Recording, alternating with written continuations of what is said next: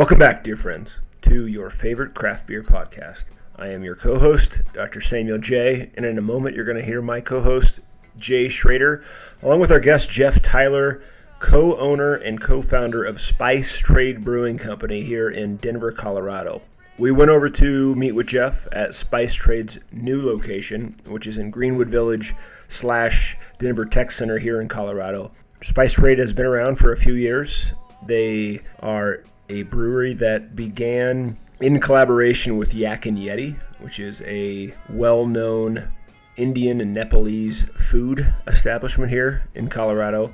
But I'm going to let Jeff tell more about the story. We're just going to jump into it. We covered a lot of ground. Jeff was a really, really smart and entertaining dude. It was a blast chatting with him. It was really fun to go over to Spice Trade because it is about half a mile from my house and about a half mile from Jay's work. It was nice to get out of the house. It was nice to socially distance and wear our masks and have a conversation with a really fun person at a really, really fun place. If you can get yourself down to Spice Trade sometime soon, it is well worth the trip. Fantastic food, fantastic beer, really great vibe. And for those of us out in the suburbs, a place like Spice Trade is often hard to find. But alas, please enjoy the episode and enjoy our conversation with Jeff Tyler from Spice Trade Brewing Company. This episode is brought to you by Elan Naturals. Handcrafted in Boulder, Colorado, Elan's all-natural products are made with C B D extracted from Colorado-certified hemp. Ryan and Alec Nyberg, good friends of ours, founders and co-owners of Elan, as well as big supporters of craft beer, including being supporters at the Sip Beer Fest we did earlier this year, use no toxins, no chemicals, and only certified organic ingredients in everything that they make. Whether you're looking for bath bombs, foot soaks, lip balms, pain sticks, or tinctures, Elan has you covered. And they make pet products too. Find Elan Naturals on Instagram and Facebook, and place your order now at elan naturals dot com. When you do, plug in the promo code unfiltered twenty at checkout for twenty percent off your order. Again, that's unfiltered twenty. Plug it in at checkout at elan naturals dot com for twenty percent off your order. This episode is also brought to you by RoofTec Precision Exteriors. Founded by a fourth-generation roofing expert and two veteran general contractors, RoofTec combines unmatched residential and commercial roofing knowledge with project management excellence, which means that your next roofing project will not only be handled by those that know what they're doing, but know how to complete your project without wasting your time. Find RoofTec on Instagram and Facebook and learn more at roof tec co dot com. That's R O O F T E C C O dot com. And when you schedule your roof replacement project, mention Unfiltered and receive a free upgrade to impact-resistant Class four shingles. I have no idea what that means, but it sounds like it's a hell of a deal. Again, that's roof tec co dot com. One last voice is calling you. Sweat just kind of pours out of me. It's you got to take disgusting. A break every once in a while. Being at home with three kids is not easy. So, uh, Jay, where are we today? We're at Spice Trade Brewing Company in the heart of the D T C. Oh, my God. The heart of D T C. Denver Tech Center, finally making it cool. Um, long overdue as far as I'm concerned. And who are we with? Sir, would you introduce yourself? So I'm Jeff Tyler. I'm the head brewer and one of the owners here at Spice Trade Brewery. Okay, so you've been in this, I don't want to, I mean, jump too far ahead. Spice Trade is a relatively well-known name in craft beer, not just in Colorado, but I think beyond. You know, yeah. You've won several awards. You have a very unique thing. Why are you still brewing? Shouldn't you be, you know, you know, running multiple locations now and, you know, being well, a billionaire? I mean, sure, yeah, that's how it works, right? Yeah. yeah. I'd love for that to be the case. I mean, this is we just finished a major, major expansion that's like years in the works. So that's where we're sitting right now. So I'm like looking for a little bit of a breather before I start some new expansion project. But so Spice Trade was born out of the Yak and Yeti Brew Pub, mm-hmm. uh, which is a uh, Uh, brewery inside of the Yak and Yeti Indian restaurant in Old Town Arvada. Um, they opened up in two thousand eight. I came on board in twenty sixteen, and then I rebranded it to Spice Trade Brewing in twenty seventeen. Worked on getting our beer in cans, uh, which we now distribute all over the state of Colorado. Um, and actually even we've started distributing across state lines. And uh, I've also been working on opening up this place, which massively increases our brewing capacity, gives us a lot more modern equipment, and lets us do a lot of fun things with beer and food pairing that we haven't been able to do before. So let's let's go back to Yak and Yeti. Yeah, just please. Real quick, okay. If you're from Denver, if you live in the Denver area, Yak and Yeti's a name that you probably know relatively well. If you're not, um, explain Yak and Yeti, I guess, for, for listeners outside of yep. Denver. So Yak and Yeti is an Indian, Nepalese, and Tibetan restaurant. Um, so food from that part of the world. Um, the owner, Adol Batrai, is from Nepal. He opened up the first Yak and Yeti, I think, in two thousand two in Westminster. The Arvada location was his second location. Now there's two other. There's four total Yak and Yeti restaurants. Um, but when he bought the second location, it used to be an English-style brew pub called the Cheshire Cat. So it already had a brewery attached to it. So I used to hang even, out at the Cheshire Cat did you years really? and years and years ago. I never even made the connection. Yeah, so it's the same building. So it, it still had a brewery in it, and he's like, let's just keep making beer. So he, he doesn't even drink alcohol at all, um, and he hired a brewer to kind of get the place up and running and develop some recipes to um, to make under their name. That what is year a was, smart man. Yeah, no shit. What year was that that he bought? That was in two thousand eight. two thousand eight. Yeah. Okay, so... At that time, I guess two thousand eight, what's going on in Denver in terms of the craft? I mean, beer that was like the, the financial crisis. Yeah, like yeah. Nothing was going on with business. Beer. I mean, people were in the middle of the first recession, uh-huh. the the first our first recession, yeah. frankly. Yeah. So you're not you're looking at um, some of the big names that we like to talk about as kind of the fore, for, forerunners. None of them were even around, or maybe they were brewing in garages at that point. So yeah, this is this kind of predates, I think, a lot of the other stuff that we've looked at. Yeah, um, yeah. So I mean, it's it's very much a brew. It's a brew pub with, with kind of a funky vibe. You don't think about an Indian restaurant and a brewery really together ever. It's a really kind of fun, unique, kind of adventurous place. So, um, but to me, I guess not to cut you off, but beer and Indian food actually go together, in my opinion. You know, like I think Kingfisher, right? And you know, when I go to an Indian restaurant, I, I always get that. It's just, you know, continually get, you know, a, yeah. a good beer to go with it. What is uh, you know, to kind of is there a, is there a history there with with India, Nepalese food and beer, or, or I mean, not not a traditional history, you know. Okay. Uh, even today, Nepal and India, they don't have a major craft beer scene. They have like big imperial lagers. Um, And honestly, that works really well with the, you know, the temperature. It's it's really hot there. And I think you touched on something that's super important is like, I think beer goes really well with Indian food because of how much flavor Indian food tends to have. Yeah.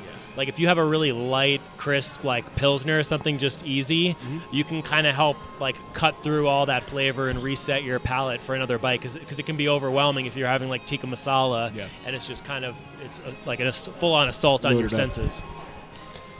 You so know, I've been talking too yeah, much. Yeah, you talk always, always talk too much. Take Let's, over. I, I know we're on a, a, a limited budget of time for a change today. So let me ask you this, Jeff. Um, how do you go from being a brew pub inside a restaurant to now you're head brewer or head brewer owner of a, what I would call a new brewery? I mean, did, did you guys carve up ownership, or um, is your previous boss and an owner of Yak and Yeti still involved? How does yeah, that work? Yeah, he is. So, um, so there's there's three owners here. Um, uh, myself and Dole. Um, he's the the owner of all the Yak and Yeti restaurants, and this was a big business expansion for him. Um, you know, I I moved out to Colorado with uh, so a little bit on my background just to kind of. It'll yeah, make, it'll make please, a little bit no, of sense. No, yeah. no, well, yes, we yes. do actually like that. We we want to know about the brewer. We and just the don't brewery. Have a clear path. We yeah. just kind of, you know, where, where do we go? We'll jump there and then we'll yeah, go back. But sure. sometimes the organic work, and sometimes it doesn't. So so before I was a brewer, I was a mechanical engineer. So I went to school for mechanical engineering. Where? Um, in at Northeastern in Boston. Okay. So I spent about ten years in Boston doing mechanical engineering. Um, I worked at iRobot on the Roomba vacuum cleaner. Wow. I worked at a biofuels company. I worked at a um, like medical device consulting firm for a little while. So kind of a lot of different types of companies. Okay. But it's it's ironic that I ended up moving back here because I got into brewing after I um, I, I took a work trip out to Colorado, to Colorado Springs, okay. when I was working at a biofuels company. And the first real craft beer here I ever had was at Trinity down in Colorado ah, Springs. All right. And so I had that, and um, that kind of opened my eyes to what craft beer could be. Got into home brewing, um, and then my engineering background, I just kept building more equipment, building more equipment. So you weren't, but you weren't brewing back in Boston? Like or, I was, yeah. You, okay, so you were, but were you drinking craft beer there prior to coming not, out here? Not really. Like I mean, I, really? had, I had Sam Adams, right? Everyone, yeah, like yep. Sam Adams is a thing, but like Boston didn't have like a really ingrained craft beer scene. There was like Harpoon, yep. and there yep. was... um, Boston Beer Company, Sam Adams. Those okay. were like the two ones. And then there was a really good brew pub called the Cambridge Brewing Company mm-hmm. um, in Cambridge, Massachusetts, which makes killer, killer beer. Okay. But that I, was like it. I haven't heard you mention Boston Beer Works yet. No, bo- well, that's do they a thing count? Also. Wait, well, what they put blueberries in their beer works? And it floats up and down. Dude, yeah, they had a blue a blueberry lager yeah. that they oh put blueberries, in, blueberries in, in, the and then they'd mix it with the watermelon lager. Yeah. It was it was like that. It was nuts, but it worked for the humidity. I'll tell you that much. Yeah, it did work. So you you, you taste a good beer here at Trinity, then you go back to the East Coast. Uh, were you, so we're.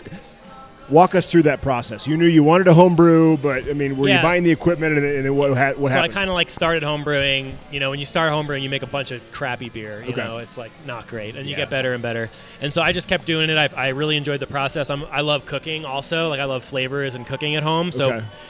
brewing was like a really cool hybrid between like the the art of and the fun of the culinary aspect of cooking, but also the science part of things because there's like. You have to understand chemistry and microbiology because you're dealing with yeast, and you have to understand, um, you know, engineering because you're dealing with pumps and heat exchangers and all sorts of things. So I love the technical side, but I love the creative side of it too. And um, it got to the point where I kept building new equipment and new stuff, and I was living in Boston, so it was cold, and I couldn't brew all year round. So I ended up renting industrial space with one of my buddies who had like a startup business, and I was homebrewing out of like this industrial space on nights and weekends, and that was kind of the point where I was like, all right, it's kind of time to do do this professionally or try or just take it, take it yeah. back take it back a couple notches, yeah. you know, chill out a little bit. Were you dating somebody at this point, or were you I was, married? I was. All I'm, right. not, I'm not I wasn't married. I'm not she, married either. She's still around? I mean, she's not. She's okay. not. I wouldn't. I don't want to say that brewing killed it. The industrial space won, though. Yeah, the industrial space won. All right. So what made you decide to go from I should give this up to, all right, I'm one hundred ten percent in now? I think it just came down to, like, I wanted to do something that I was really excited about doing every day. Like, I got into my job, and I loved my job, and I loved my coworkers, and the work was great, and it paid really well. But I just wasn't super passionate about it. I didn't, like, okay. wake up every day, and I wasn't like, oh, this is, like, I'm going to mess around with something cool today and have a good time.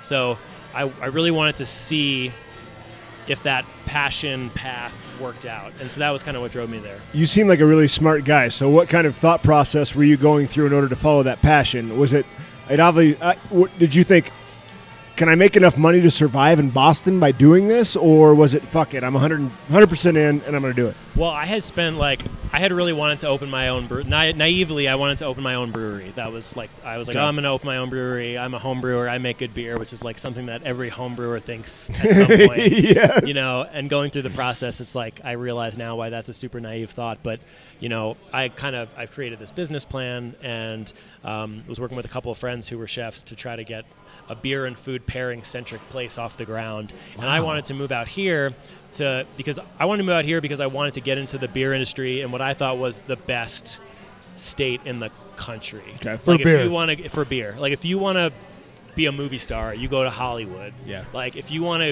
if you want to learn how to brew the best beer in the in the country, I thought you go to Denver, Colorado. They have the most amazing breweries in the country. Um, so that's what drove me to come here. And then I got here, I sold everything I owned, and I put all my homebrewing equipment in a trailer behind my Subaru Impreza and drove out here with it, and I couldn't find a job to save my life. No one would hire me. I wow. couldn't even get a job on a packaging line. You're like, I have all this shit that I will give you. Yeah. And they still wouldn't take you. Yep. And no one would hire me because I didn't have any background. I didn't have any history. I didn't have any professional experience. And, and now I realize Colorado's a really tight-knit community too, you know? Everybody knows everyone. It's a great community once you're in it, but it's hard to break into because yeah. if you're trying to get an entry-level job, there's probably four or five people someone else know at another brewery that they're going to give the job to before you. What year was this, by the way? Uh, twenty sixteen. twenty sixteen. Okay. Yeah. That, so... Did Yak and Yeti give you the first real shot? So Yak shot? and Yeti was my first shot. So wow. I was I applied for a head brewer position at Yak and Yeti. Didn't really think I was going to get it. Um, I had like five working interviews before they gave me the job. Finally got the job. Um, and it was a one-man brewing operation. And it was really challenging because the equipment is old and you need to understand. The old guy who was running the place, Adam Drager, um, he was a mechanical engineer also. Yeah. I think he realized in order to make beer on that, on that system, you, you kind of had to be an engineer. So he um, he gave me the job, and um, pretty soon after, because I had already done all this legwork uh, as far as like business plans and conceptualizing the idea, um, Dole already wanted, he already had plans in the works to expand the brewery side of the business. So it was like the perfect marriage where I was like, I'm ready to expand this, but I want to learn. And he's like, I'm ready to to fund this because I, I already want to do this for my business. So it was like perfect, super lucky timing, and then just a ton of hard work from there. Yeah, how many people luck into that kind of first brewing opportunity? I don't know. You're probably the only guy we've talked to that's been like, yeah, you know, I tried, I tried, I tried, I got a head brewer job. Everybody else is like, was on the fucking packaging line, and then I was hosing yeah. down kegs. So someday I'll bring you to Yak and Yeti. I was there this morning, okay. kegging a bunch of beer, but you'll see that it's probably equivalent to running a packaging line for okay. five years. That's good so to know. So it's a it's a one hundred fifty-six-year-old house. Yeah, it's like a big old um, mansion, kinda. Victorian mansion. Yeah, it was. It used to have all these little rooms too. Yeah. It was ha- sweet. Half the brewery's in the basement. The cold room's in the basement. So every time you sell a keg, you got to carry it up two flights of stairs. Like, the glycol chiller is in the basement, so it was ninety-eight degrees down there this morning. It's like, it tests your patience. So you put up a, with some shit. I, I would say that, yeah. Nobody's challenging you on your street credit. I, I don't know. You Sounds it, like you are. Not me, no. God, no. I just drink the beer. You talk very uh, affectionately about Dahl. Are you very close to them? I would assume. Yeah, yeah I mean, yeah. we've become we've become close. I yeah. mean, we're we're business partners, so we spend a lot of time yeah. together. Um, he's he's a, a really... interesting person. He's built a restaurant empire from nothing. He, you yeah. should have. I mean, if, if this was a show about restaurateurs, you should have. Oh, well, we should have. Shit. Ne- yeah, round we two can, we can do come. That. Yeah, yeah, yeah. yeah. So we'll he he grew up in a small village in Nepal, had nothing.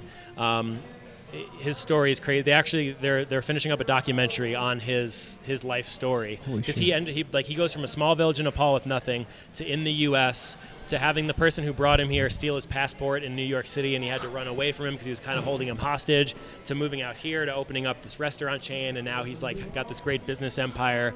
He's uh, I, I really respect him for, for what he's done. He's yeah, we want that person. Interview. Yeah, for sure. Yeah. Next time, next time we do yeah. this, we definitely we'll come up there. We'll do the uh, the mansion interview. We'll we'll yeah. make sure we get him in there. So I'm glad you told us that you um, were brewing today at the Arvada location. Is that still a functional operating brewery? So it is still a functional operating brewery. We'll brew there every now and then, like small batch stuff. Okay. Um, most of the stuff's going to come out of here okay. because it just makes more sense to do that. But, I mean, we'll, we're we're still over there. It's still a functioning brewery. And at some point, was there or was there not a stretch on old in Old Town Arvada that was not attached to the restaurant? Or am I getting that confused with something? Say that again? Was there a different location outside of the restaurant in Arvada? A Spice Trade location? Yeah. No. No. Okay. It was only just the It's only Arvada ever been location. in the yeah. in the yep. Yak and Yeti restaurant. Okay. Yeah. I well, don't know no, what no, I'm thinking no, of. Though. No, no, no. I think I, yeah. something smells amazing. I know. Right now. Oh, it smells so good. It smells like I mean churro. It smells yeah. like a freshly oh. made churro. I don't even know what that is. We don't even have any desserts on the menu right now. Oh, you know what it is? They're mess- so they're messing around with. Um, We're doing this, uh, ro- all the chefs back there are rotating around, and they're going to do different ice cream sandwich combinations throughout Fuck the summer. Yes. It's like special homemade cookies with different types of ice cream in it. And uh, our our our, um, our exec chef uh, and, and one of the owners, Jason, he's talking about doing uh, buttered popcorn ice cream with like a caramel caramel cookie to kind of do like a like a caramelized popcorn yeah. kind like of like a taste. popcorn ball ice cream yeah, sandwich. Like a popcorn ball ice cream Dude, sandwich. I could get down with that. Let's pull on this thread a second. You said it minutes ago. Beer and food have always been a thing for you from day one. What do beer and food mean to you as you kind of open up this spot and you jump in with Dahl and you decide to open up a Spice Trade, its own location? Can you just kind of articulate that relationship? Well, so like I said, I've always loved food. I like cooking. I like the culinary aspect of brewing. I mean, if you look at our menu, that's a lot of the stuff that makes us unique is like is is our culinary-driven beers. Um, but I love eating, and I love going out to restaurants. And a big thing that I wanted to do with this location was really pair beer from around the world with street food from around the world, because there's so many different cultures out there. There's so many different flavors out there. There's so many ways to pair the two of them together. Mm-hmm. It's just kind of this endless, infinitely interesting, uh, you know, project to be like, what can we do next? What, how can we pair things together? Um, and that's what excites me the most about this location. Our chef Jason is is he before coming on here and he still owns two food trucks, uh, Hunje and J Street. Okay. Um, and they specialize in street food from around the world. And when I found them, I was like, we need to have these guys do our food, because like they were just making like, I've never had, that was my, my favorite Massaman curry I've ever had was from J Street.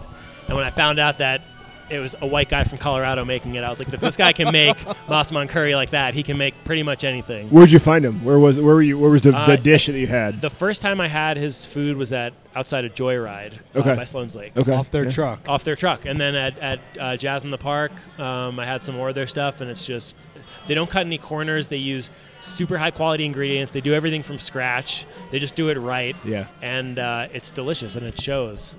High-quality ingredients. I, that, that reminds me of something we saw in the back. Tell us about that. I mean, yeah. you got the ingredient, the, yeah, the, the so shelf of stuff. Yeah. It's. I mean, I'm on kind of a sensory overload in here, and I, part of me thinks it's because I haven't been out in the wild for a while, but part of me really thinks between the tastes and the smells, and there's a visual. Let's let's say it before you answer the question. Most of these kind of brew pubs where there's beer and there's food together, the, the food is built in, not a, not a food truck, seem forced. Yeah. This doesn't seem forced, right? Like this is, you'll get a beer and you'll get really good food at the same spot, right? Seems like a pretty pretty specific collaboration for yes. sure. Yeah. Yes, it was, so, it's, it's like destiny almost. Like we're so yeah. Jason is uh, he homebrews for he, he used to be a homebrewer. Okay. Um, I I love cooking in my spare time, so like he's a professional chef and a homebrewer. I'm a professional brewer and a home chef. So yeah. it's like we just we just get it. We get each other's minds and we work really yeah. well together on everything. And then you have this other guy that had a restaurant with a brewery space in it ready to go. It's yep. like a smell like perfect fucking now. storm. Cauliflower. Oh. I, is that what that is? Yeah, it's right. cauliflower. Now I could take it or leave it. No, it's the best. Tell us about vegetable. tell us about the spice rack. Tell us about what goes into these beers. Um, oh in man, a nutshell. How much time do we have? Uh, yeah, I figured I figured that was uh, going to be the dick question of the we're day. Gonna, we're well, thirty more minutes. Let's do it. Let's. I, I said five thirty ish. Five thirty ish. We got time. We got time. I live like five minutes away. I got so. nothing to do tonight. Yeah. My wife's cooking, and she does not care when I come home. Nice. Well, Don't you, come you can home. hang out for a Which while. Almost never happens. Things. Yeah. So yeah, we got we have a bunch of spices back there. Um, I'll pick out a couple of my favorites. Um, one of the ones I really like right now is our cured sumac. Okay. So I was telling you guys about this back there. Um, we started this single origin Saison series, okay. where instead of being like a single hop beer like a lot of breweries do, uh, we have a single uh, a single spice beer. So okay. the spice rotates, um, but the beer stays the same. Um, right now we have a, a cured sumac from Turkey. Um, so we partnered up with this company called Burlap and Barrel out of New York City, okay. and they're they're awesome. They do single origin, direct from farm spices. Wow. So they like travel to a country, they meet with different farmers, they give them a direct deal. There's no brokers, there's no importers. It's just them. They get a fair wage, and you get to like enjoy a spice that's specific to our region. Because like if you go to the grocery store and get cinnamon at like King Supers, it's bulk spice. Yeah. It's probably from three different continents yeah. and it all gets blended together. But this is like the cinnamon bark from one region in Vietnam, and you can like taste the terroir of that region through the spice. So we're really really trying to showcase like how cool and how unique spices can be through this series. Okay. Only one other brother, I think this brewer, excuse me, not brother, brewer, only one other brewer has used the word terroir, I believe, so it's in usually, an interview. It's usually referred to like spontaneous fermentation when you think about terroir. So I would say Chad Jacobson, if you had him on, or someone from... Uh, was it uh, uh, Tamir? Yeah. It was uh, Tamir. It was yeah, Tamir. yeah, yeah, At uh, Novel Strand. From Novel Dude, Strand. Dude, who couldn't yeah, yeah. fucking get my name right oh to save his God. life. Oh, my God. We got to go I do was, a soccer episode I was with Jeff Tamir. that day. Oh, nice. Yeah, all That's day. a hard name to call someone because it's such a rare name. Yeah. Like you're, you usually I was don't. Jeff for an entire interview. We're gonna go, we need to go do an interview with him again because it's, you over, know, it's a, soccer Over season, a game, so. yeah. Yes. Yeah, for good. sure. No, no, no. Truthfully, though, like two very unique, I don't want to say specialty or niche brewers, but I mean, yeah, but they are. Yeah, but you, I mean, you are really like, like you guys have very firm grasp on what you want to do and what you're doing. Yeah, and I don't think Charlie's using the word terroir. I don't even know if I'm saying the word right. No, I, you're, you're nailing it. You're I nailing couldn't it. spell it. You're I think passionate a, about beer. There's a J in but there, but not for. I don't know. What it, the passion is is is so worldly, I guess, if that makes sense. You know, it's a very right. in, informed passion. That's yeah. rare. Yeah, I always tell people, like, we brew beer inspired by culinary ingredients from yeah. around the world to showcase cultures through their flavors. Like we're trying to, we're trying to like get people to get excited about a different part of the world, a different culture, through the ingredients that we put in, because it's a story. There's a story about what's unique to a region, yeah. what the historical context is in a region, and especially now when people like can't travel, I feel like now more than ever people need some sort of escape. Yeah. So it's like it's really great to come here and be like, you know, what's in the Thai triple? Oh, it's got kaffir lime leaves and lemongrass and ginger and coriander, and that's like the base for most Thai curries, and you can talk about Thailand, and you can pair it with a Thai green curry in the kitchen or our Thai chicken wings. Like that's what I love is like uh, is kind of bringing that whole cultural thing full circle and giving that experience to people. That's so awesome. How about your personal path or trajectory? I mean, did you travel a lot to influence this, or are you I don't I don't want to assume anything, but are, are you doing this more based on future plans and research, or do you, or do you have a history of regions that you've spent time in? I mean, I, I'd love, I'm like way overdue for an international trip. It's like coming at the worst possible time. Yeah, I you don't know. even want my mom to go to Michigan next week, yeah. so don't worry about that. You're fine. So I definitely have some wanderlust. I love, I mean, I, I really like traveling. I, I haven't, um, I've been to, I wouldn't say I'm like super well-traveled. I've been to Italy. I went to Costa Rica. I've been to Colombia. Um, And that's most of my like international travel. Okay. Um, Central America, with the exception of kind of Italy. So when you highlight a region, what drives that? Is it just an innate ingredient that you're really drawn to? Honestly, I get a lot of inspiration from like food. So like I'll go out and have like, you know, like I'll visit my buddy in San Francisco and we'll go out to this amazing Thai restaurant and I'll have some flavors that I've never had before. And then I'll just go down the research rabbit hole of like understanding how that's made and how it's used and maybe how I can put that in a beer. So like, I mean, it could be anything from like a food or like a cocktail that I've had somewhere. Um, hell, I had, I was out in Palisade once and I had a peach wasabi ice cream and I decided oh. that that would be a good idea for a beer. It was a terrible idea. Not, not really. The wasabi was not. I bet the ice cream shop good. would disagree with that. But well, the ice cream was great, but yeah. the beer version of it was interesting. Tasted like dirty horseradish water. Oh my Dude, God. There's, I mean, so we, we dumped that. That was a pilot batch. There's, there's something to. What are next beers? You tell us. Yeah, we should be drinking please. next. Everybody um, need what needs. There's one, something so. to be said for uh, flavorful beers, and I, yeah. I, I, I'm God. just gonna drop this out there because I bought it the other day on a whim. Weldworks had a lemon meringue Berliner Weiss that was. You drank it? I drank five of them. I just don't see you as a Weldworks guy, but those. Okay. I'm not a Weldworks guy. I mean, Weldworks is kind of, you know, I mean, I feel like they're yeah one-hit wonders every fucking time they brew something. Your beard isn't big I, enough. Yeah. yeah. I don't know, man. This one was well pretty. It, my point is, it's a flavorful beer. It was bold yep. beer. A lot of people drank it. A lot of people could talk about it. And not everybody has to enjoy it, but I feel like people can walk in here and, and order yeah. a jalapeno Pilsner or a Palm Springs Pils- Kolsch. Kolsch, yep. Kolsch.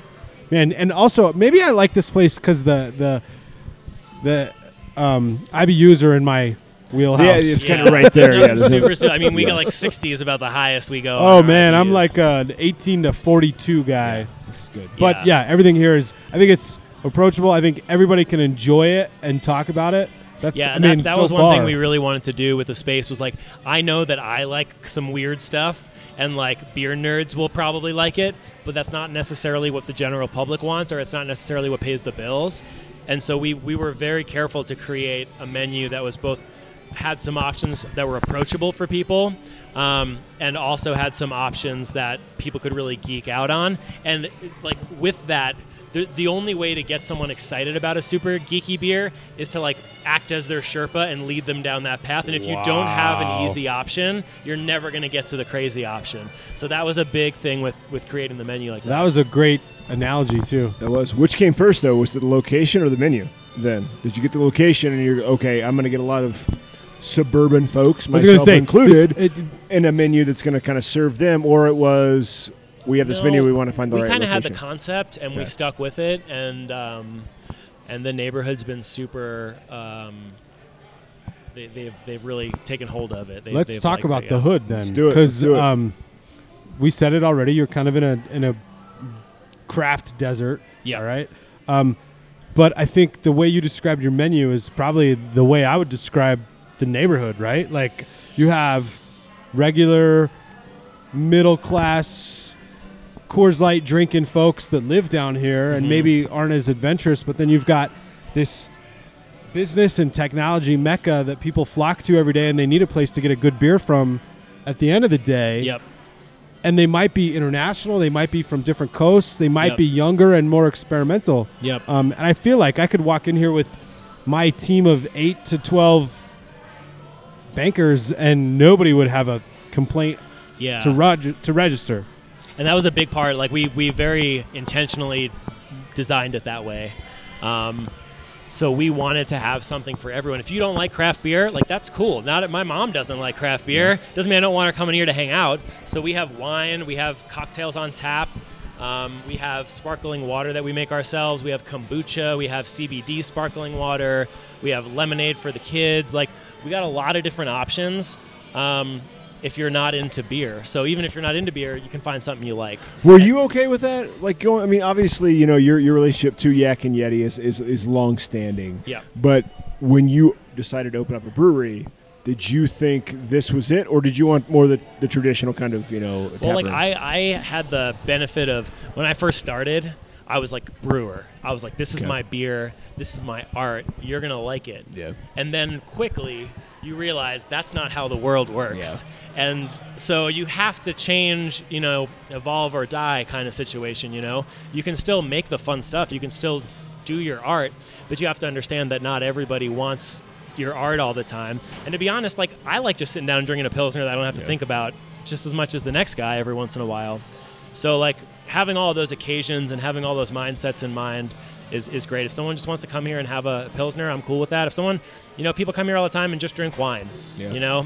And, like, that's not really, like, doesn't make me happy. But, like, I'm happy that they're here. And maybe someday they'll try a sour beer and they'll work their way in the beer path, you yeah. know? Strike me as more of a restaurateur these days than maybe a brewer. I mean, maybe at, at heart, day-to-day, you might be a brewer, but it sounds like you've picked up some of the other... Well, I want to be a su- I want to have a successful business. So, like, I'm sure the other parts of it are trying to keep the business successful so that I can do the fun, nerdy things. Hey, don't fight do. it, man. If it works, it works. Yeah. So why here? Why Greenwood Village? Why where we are? Well, you know, you, you mentioned it before. It's kind of a brewery desert. Um, there's really not a lot around here. Um, there are a couple great breweries around here. Resolute's super close by. Peak View's right down the road.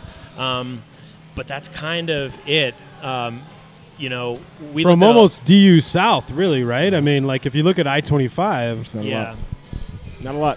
Yeah, yeah. I mean, looked we, at, I'm sorry, you we looked, looked at. we looked at a lot of different neighborhoods. We were like, where are we going to open? Uh, and and you know, we looked at Rhino, and you look at Rhino, and it, you draw a three mile radius around around River North, and there's thirty-eight breweries in that circle. You draw a three mile radius around here, and there's I think two other breweries other okay. than us. Wow. So like well, that's a huge part of it is like brewery density. That's super important. Um, I mean, we did a lot of research on demographic data, on household income, um, on working population. Like we're in a we're on the edge of both the commercial working D T C area and the residential. Yeah. So we kind of get the both best of both worlds when the offices are open again. Don't worry, I'll spread the word. Um, what about a Yak and Yeti down in this corner of the city? Anything like that on the we horizon? We kind of have one down on Hamden. Yeah, that's uh, the one I go to. That's the closest to. one to here. Yeah. Um, nothing nothing D T C. Ba- well, tell homie over there.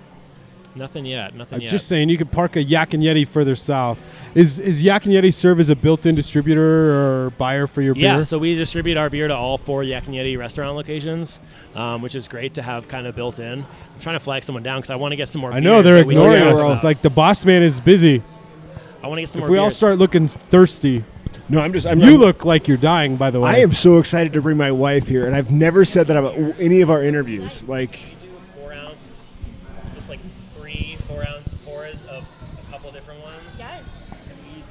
Who do we have here, by the way? What's your name? Carter. I'm Carter. Carter's going to Car- be on The Bachelor.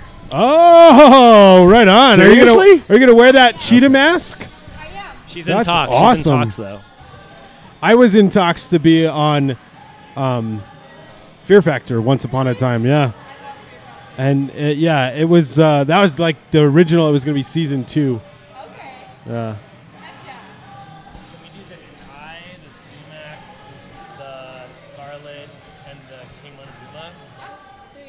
So three of each of those, yeah. Thai King, Scarlet, and Sumac. Sumac's in cans. They're, they're there. Yeah, we got some more. Thank you. Thanks, Carter. Sorry, I just wanted to get that in because I want to make sure we can talk about some of these fun beers. No, yeah, we, I'm uh, glad you did. Run out of time. It's a good sign of a good boss, frankly.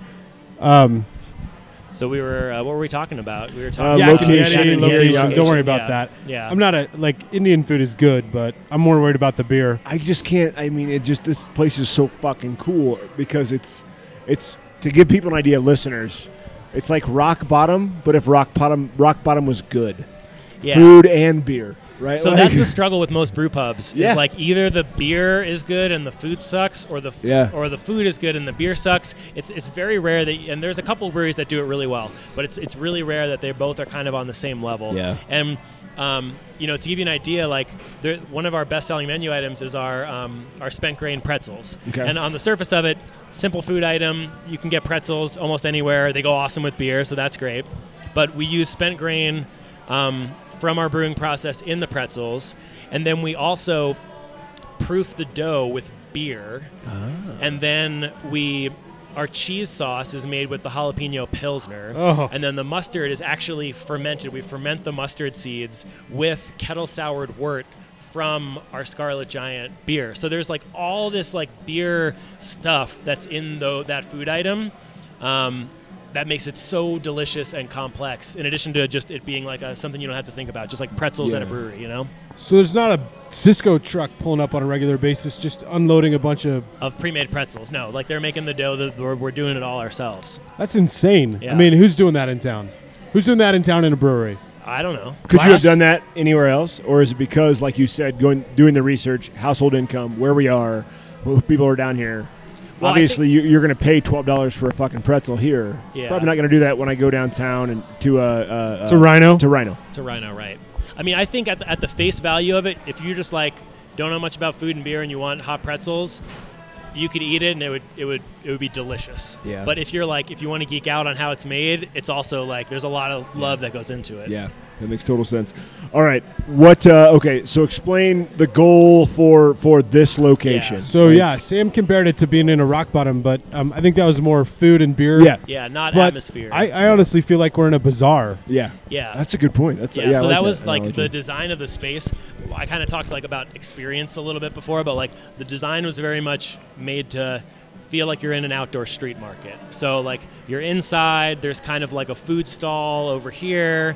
Um, you know, there's like windows, there's doors, there's hanging market lights. Cantina type thing. I mean, it does, it yeah. feels like it's been cobbled together a little bit. In, I mean, not in, it doesn't right. feel intentional. In like a in like a weathered, weathered yeah, kind of way. Yeah, you guys did a great job. So we wanted it very much to feel like that meeting place. You know, in the U S, you don't really have a lot of those. Like, you go over, like when I was in Colombia, like you go to the, the street, like you go to the, the, the square at night, and that's where everyone hangs out. There's like some food carts, people bring some beer, they sit on the steps, they talk with their friends, they talk with their neighbors. It's like a community meeting space.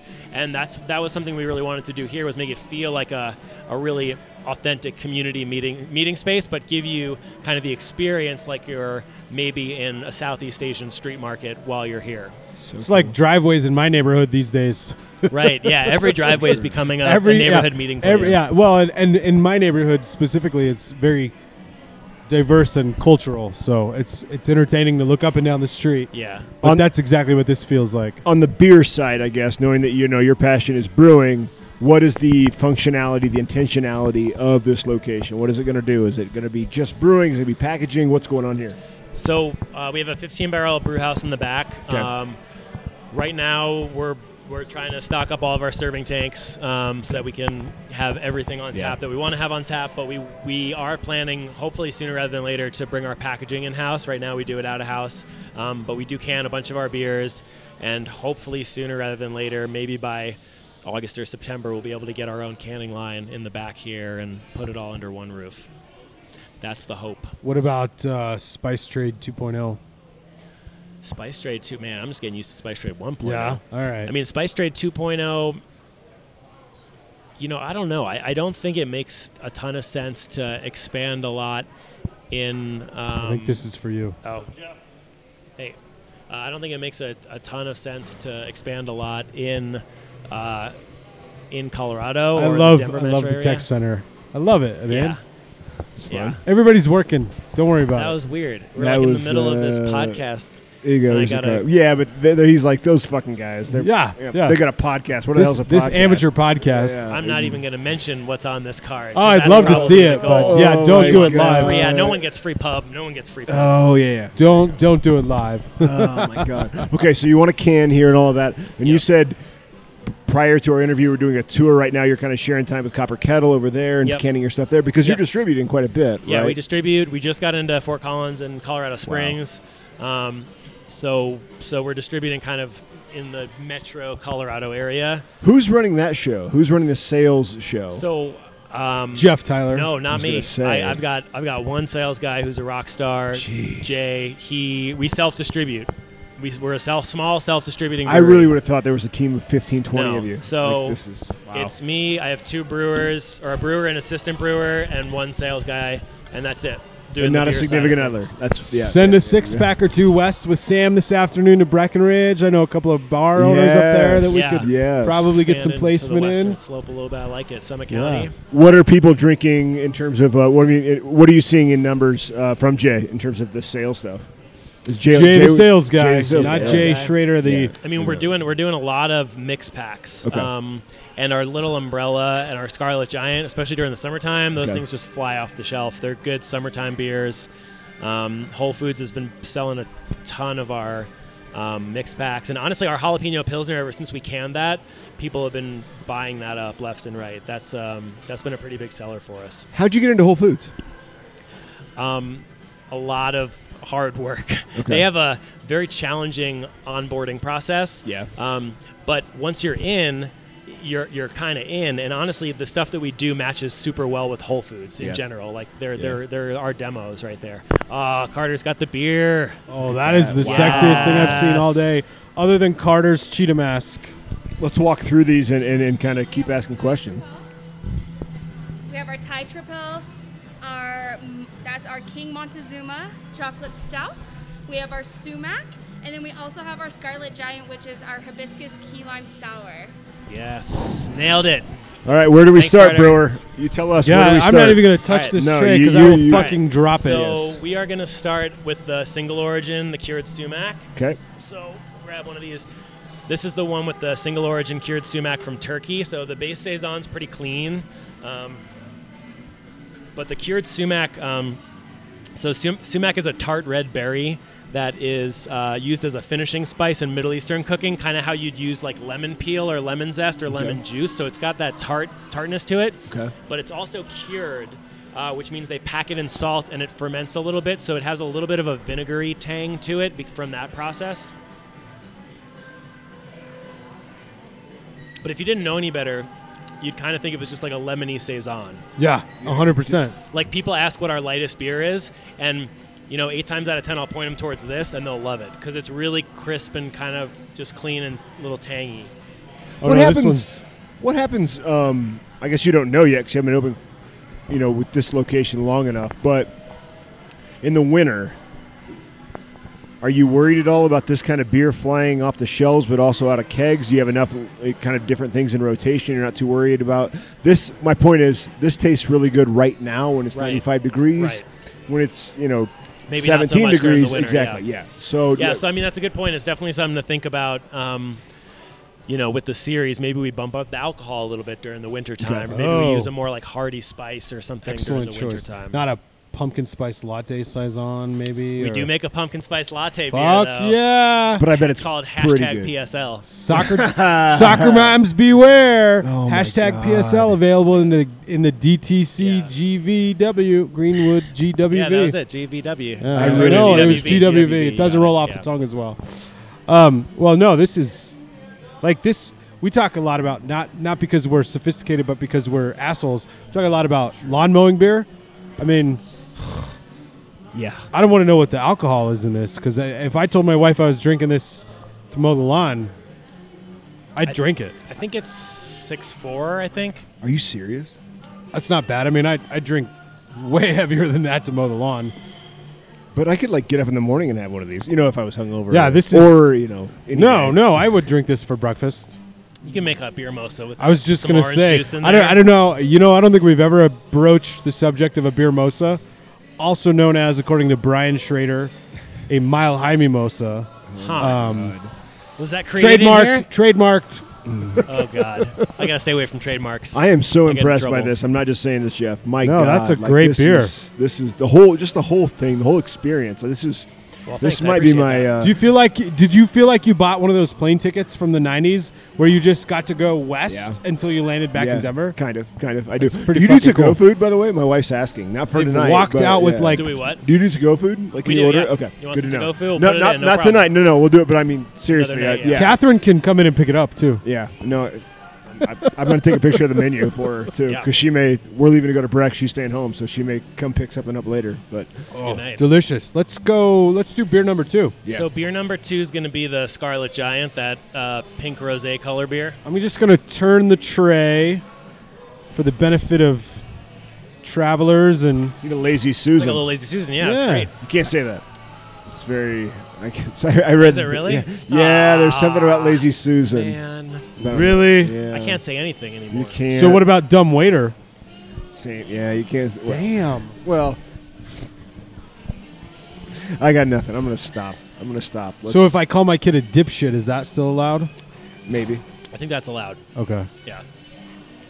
Okay, so this is Scarlet Giant. It's a hibiscus key lime goza. Um, so it's got. Um, it's fermented with a wild yeast that we cultured at the Denver Botanic Gardens okay. off of a Scarlet Giant hibiscus flower. That's where the name comes from. So we went there. We worked with their horticulturists. We yeah. had like petri dishes, and we were like sampling fruit skins and flowers. And we found a yeast that fermented uh, fermented beer, and that's what this is made with. Holy shit. Can you get this in a can? Yeah, you we can. can that. Yeah. Okay. So this is like my go-to like... Summit beer because it's got electrolytes in it. We use Utah rock salt, um, so you can like have it after a bike ride or a hike, and it's like. I'm gonna get this for the wife and bring it home. Soul. We're done, dude. This one would be amazing in a beer mosa too. Frankly, yeah, wow, this is little little tang.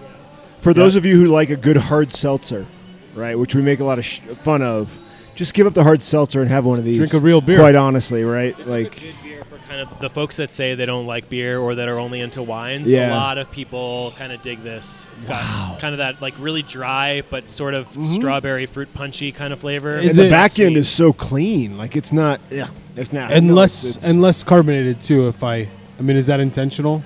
Uh, I think it's probably been sitting maybe a little bit. Oh, okay. Um, it should be. Well, then we just threw somebody under the bus. Yeah. Don't don't pay any attention to that. It's just so good. We'll edit that out in post. Oh, my God. Sam's really good at that. He edits about fifty-one percent of what I say out anyway. Nice. You haven't said anything in this interview that I have to cut out. I have, I have not made any notes. That's uh, minute, minute thirty-three. You should, you should keep all those notes in a single notebook. Oh, I should. I should. You're that right. would be like a journal. Oh, my God. A, a journal of Jay's. Yeah, yeah, exactly. Wait until my kids are dead. No. Wait until we're all dead. Okay, so um, as we were kind of sipping on these... How did COVID nineteen impact opening and, and, and, you know, your first few months? And let's just start. I already there. warmed them up on this question, so yeah, this should be okay. easy. Okay. I got some. I got a. I got a pre-interview. Couple of watermelon pitches. Yeah. No, I mean, I mean it sucks. We'd prefer to not be wearing masks our entire day, and we'd prefer to have more people than we have. Um, in all honesty, we've been surprisingly busy. And we have been taking all of the COVID guidelines super strictly. Um, you have to wear a mask when you're here. We're sanitizing high-touch surfaces every hour. Uh, we're doing as many things touchless as we can. Um, so we're taking it really seriously. We want people to come out. We want people to be safe and have a good time. Um, but it was tough. You know, we were supposed to open up in early April. We couldn't open up in early April. Yeah. Um, we opened up early May with to-go beer. And then a couple weeks later, we started doing to-go food. And then June fifth uh, was our first official day for dine-in. Ah. And um, that's four weeks ago today. Okay. It's our four-week anniversary. Thanks. Congratulations. No, the, I mean, you have done, I would say, we haven't been to a lot of places, you know, since we since things started reopening. It is the most actual socially distanced yeah. tap yeah. room we've been to. Like, it's very clear we're at least six feet away from everybody else. Yeah. Like, it's it's nice. Yeah, I would not I appreciate feel... that. I would not feel uncomfortable bringing my family here. No, no, no, not at right. all. Yeah, and we have a massive patio, which helps a ton. Yeah. And we took over like half the parking lot, which helps a ton. So, you know, the six feet guidelines are pretty strict, and, you know, it's it doesn't quite have that marketplace feel, but it also doesn't have that pandemic feel. Yeah. So that's kind of what we were going for. That Ebola outbreak. Ebola kind outbreak, of, yeah. yeah. It doesn't have that. Tell us, how tough was it to get uh, into the parking lot? I mean, we've talked to some people and we've heard from some breweries that you had to get special permits and start the process for outdoor yeah. space. Almost, it sounds like, before quarantine even started. But yeah. um, down here in Greenwood Village, you guys are in a more... S- I don't want to say secluded, but it's uh, it's this parking lot's totally empty. Yeah, the, all yeah. the parking lot's Not perfect now. for it. Yeah. I feel like you could just rope it off completely and nobody would know. Yeah, so we lucked out. I mean, our, our uh, Greenwood Village has been extremely helpful through all of this. They're a smaller city, so they're they're able to be a lot more nimble than like if we were in Denver. Yeah. Um, so it was there was a lot of paperwork and it was a lot of process. You know, we had to have the fire department inspect it. We had to have the city inspect it. We had to submit plans. We had to pay fees. It was a lot of work, but it went pretty quick. Okay. Uh, it actually took us longer to physically get the tables and chairs and umbrellas delivered than it took us to get the permit in place. Wow. Because, okay. like, patio furniture is, like, back-ordered everywhere right yeah. now. Yeah. Because everywhere is trying to... That never occurred open, to me. Open like up outdoor puzzles. Stuff. Yeah. And bikes. It's hard to find. Yeah. And bikes, yeah. Bikes. And bikes, yep. Bikes are hard. Yep. Weed's sure. pretty Stand hard to come by, boards. too, I think. Oh, shit. That's that's a whole other problem. So as we... as we I, I, We're going to have to do a round two here because there's so much more to talk about, but I do got to leave. Um, we have two minutes to chug these other two beers. Yes. It's, it's, uh, five twenty okay, as, is not my hard stop. By as we drink them, I know, but I've got the equipment. You don't know any how any of this works, so. I don't know how any of this shit yeah, works. No, yeah, exactly. What are you thinking? You know, are you expecting another shutdown? What are you and Dol talking about? You know, not just here, but also at Yak and Yeti. What has gone through your heads in the last seven days? I don't know. I mean, it's if there's anything I've learned in the last couple months, it's just it's so hard to predict what next week's going to look like. Yeah. Yeah, so just, like, do the best you can. And, yeah. and that's why we're taking all these guidelines so seriously is because, like, we're so lucky to even be able to be open right now. Yeah. And we really need to be able to be open. And so we're trying to be as stringent as we can with the guidelines. And hopefully if we're good ab- about it and other businesses are good about it, we'll be able to at least stay open in the same capacity that we're at now. And that's kind of the best we can hope for. Did you have much luck? Sorry, before I forget, I was kind of throwing in that six-pack of beer with an order at Yak and Yeti. I mean, was the marketing team able to and the sales team able to kind of yeah, do I mean, that? Yeah, we, we sell all our beer at Yak and Yeti. You can buy six-packs to go okay. there. Um, were people can, buying them, though? What's up? Were people buying them? Were yeah, they, we they were, were selling a lot of beer, okay. a lot of beer okay. through there. I mean, that was our the only place we were selling beer for the last you know year. Yeah. Um, But we've been selling a ton of beer to go here as well, and a lot of people are starting to stock up for the holiday weekend with yeah. uh, with to-go beer. So, well, shit. Yeah. Um, let's drink. Uh, uh, the, yeah, the next other, the, one. The next one. All right, yeah. This one I love. It's the Thai Triple. It is a Belgian-style triple inspired by Thai ingredients. It's made with kaffir lime leaves, lemongrass, ginger, and coriander. Just smell that. That I mean, I said it earlier. Sensory overload. The smells in this place, you don't even have to drink the beer for crying out loud. It's amazing. So there's a lot of ingredients in this beer, but I would argue that it's not overwhelming, and it's like pretty delicately balanced. Because because like sometimes when you use a lot of ingredients, it's easy to overdo any one ingredient or overdo all of them and make it kind of this undrinkable mess. Jeff, this is, you make a damn good beer. Holy shit. What about bars and restaurants? Yeah. I mean, if and when the time comes, the governor just shut down bars again, so we're not yeah. going to be looking for you at the Falling Rock necessarily, or yeah. maybe we are, I don't know. But um, where where else outside of Yak and Yeti and this tiny little spot in I mean, for G W V? Right, for right now, it's it's here and it's at, at local liquor stores. Um, okay. Go ahead and name drop a couple of so killer t- liquor Tipsy's, stores. Tipsy's, I love the guys at Tipsy's. They're amazing people. Um, Whole Foods, you can find our stuff. Um, Molly's Argonaut, Molly's. Um, Hazel's up in Boulder, Wyatt's Wet Goods up in Longmont. There's a ton of smaller little ones that I'm not going to remember off the top of my head. But, Doctor Uh, Samuel J's trunk moving west this I afternoon. Yes. I guarantee there's going to be a flat going out of here for sure. Tus- Tuscany down in Colorado Springs, I think, is Tuscany. one of them. Tuscany, um, yeah. This is unique in the best way possible. Where I don't, I don't know. You you you run the show. You're you're running the business, but you have beer competitors. But this isn't really even in the same race, if that makes sense. This well, is this is. I feel like yeah. Some wanna, of the beers here, they have to create a category for, probably like they've done yeah. for some of the other people we've. Well, that's the to. challenging thing, man, and that's what frustrates me most about like beer competitions, like. Like, my beers fit in one category. Almost all of them are in, like, the herb, spice, vegetable category. Yeah. And it's just like, great, I can enter one beer this year, and it's up against everyone else. And it's, it's and I don't know. Honestly, like, I, I'm not super worried about meddling in competitions sure. because it's not yeah. what keeps my business afloat. But it, it can be a little frustrating sometimes when people compare it to something else and maybe need to be able to judge it a little more objectively on its own. You need to you need to spin off the Yak and Yeti label so that you can submit two beers in the same category. There you go. Just Double like that. Yeah. That's a good idea. For real. I mean, fuck those guys. You have two licenses. That's what I'm saying. All right, last one. What are we drinking now? Now this is This is I saved the best for last and the most alcoholic for last. Oh, let's do a quick pop quiz. What do you think the alcohol is on this guy? Based oh. on based on ex- taste experience. Oh, taste uh, Five, six. Well, taste, I was I was going to say four, glass. But I tried to talk into the glass. I'm going to guess it's probably more in the six and a half to sevens. We don't know anything, Jeff. We're, yeah, we like, really That's don't. The entire premise of this was we just when, like to drink I was, beer. Okay, I it. swear to Christ I wasn't judging you earlier. Yeah. No, I'm, I was just joking. Around. No, no, I yeah, know, no, but I, I like I, to I make it clear to people. I don't brew beer.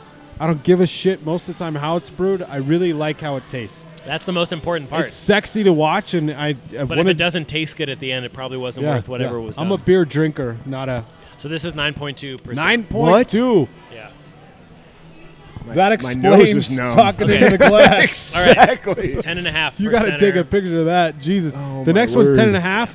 Sam's. You don't have to drink all this. Sam's driving. I got to take the full full one. So this is a Mayan chocolate imperial stout. So this. So I went to this awesome exhibit at the Denver Museum of Nature and Science okay. that talked about how chocolate was made. And this is this recipe was based off of that experience that I had there. So it's an imperial stout. It's brewed with Ceylon cinnamon, uh, which is native to Central America. It's different than like the um, uh, the like the Saigon the King cinnamon. Super cinnamon? It's, it's, yeah, it's not that big red gum. It's more Your citrusy. Phone. Jay. Um, oh my Mexican God. vanilla. And then four different chili peppers. So like it's brewed with Aleppo, Pasilla Negra, Urfa, and Ancho chili peppers, like peppers that are kind of you'd find in mole normally. Okay. Oh yeah, yeah, yeah. I totally it, get that. that. That I can see that. Now that so you say that. It's got a little spice on the back end, but really, really, really subtle, rich, chocolatey, velvety. I, I mean, I get the chocolate right off the bat. It's it's awesome. There you go. We've traveled around the world through beer. Right in twenty minutes.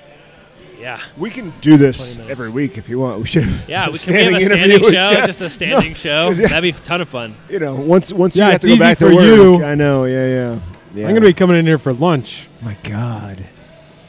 Well, actually, yeah, I'm gonna be coming in here for lunch. Jeff Tyler, thank you so much. I promise you, we'll come back. We yeah. promise you, we'll come Thanks back and do one of here, these. Guys. This is a lot of fun. Cheers, uh, clink. Uh, hate to, clink. You know, usually these interviews we want to end as fast as possible because not usually, sometimes, right? I could tell you could probably talk for three hours. Jeff's cooler than most more. of our interviewees. Yes, yes. Thank you guys. You guys um, make me feel so nice. Really appreciate it. Come to, my God, everybody, I know there are so many of you who, who live down in this area, but Spice Trade Brewing Company, we are at D T C Boulevard and, and, and Orchard. Yep. You will not be let down. I mean, you can smell how good the food is. I'm going to get some food to go, maybe. Depends. And the beer is fantastic. So, Jay, what, what are your closing comments?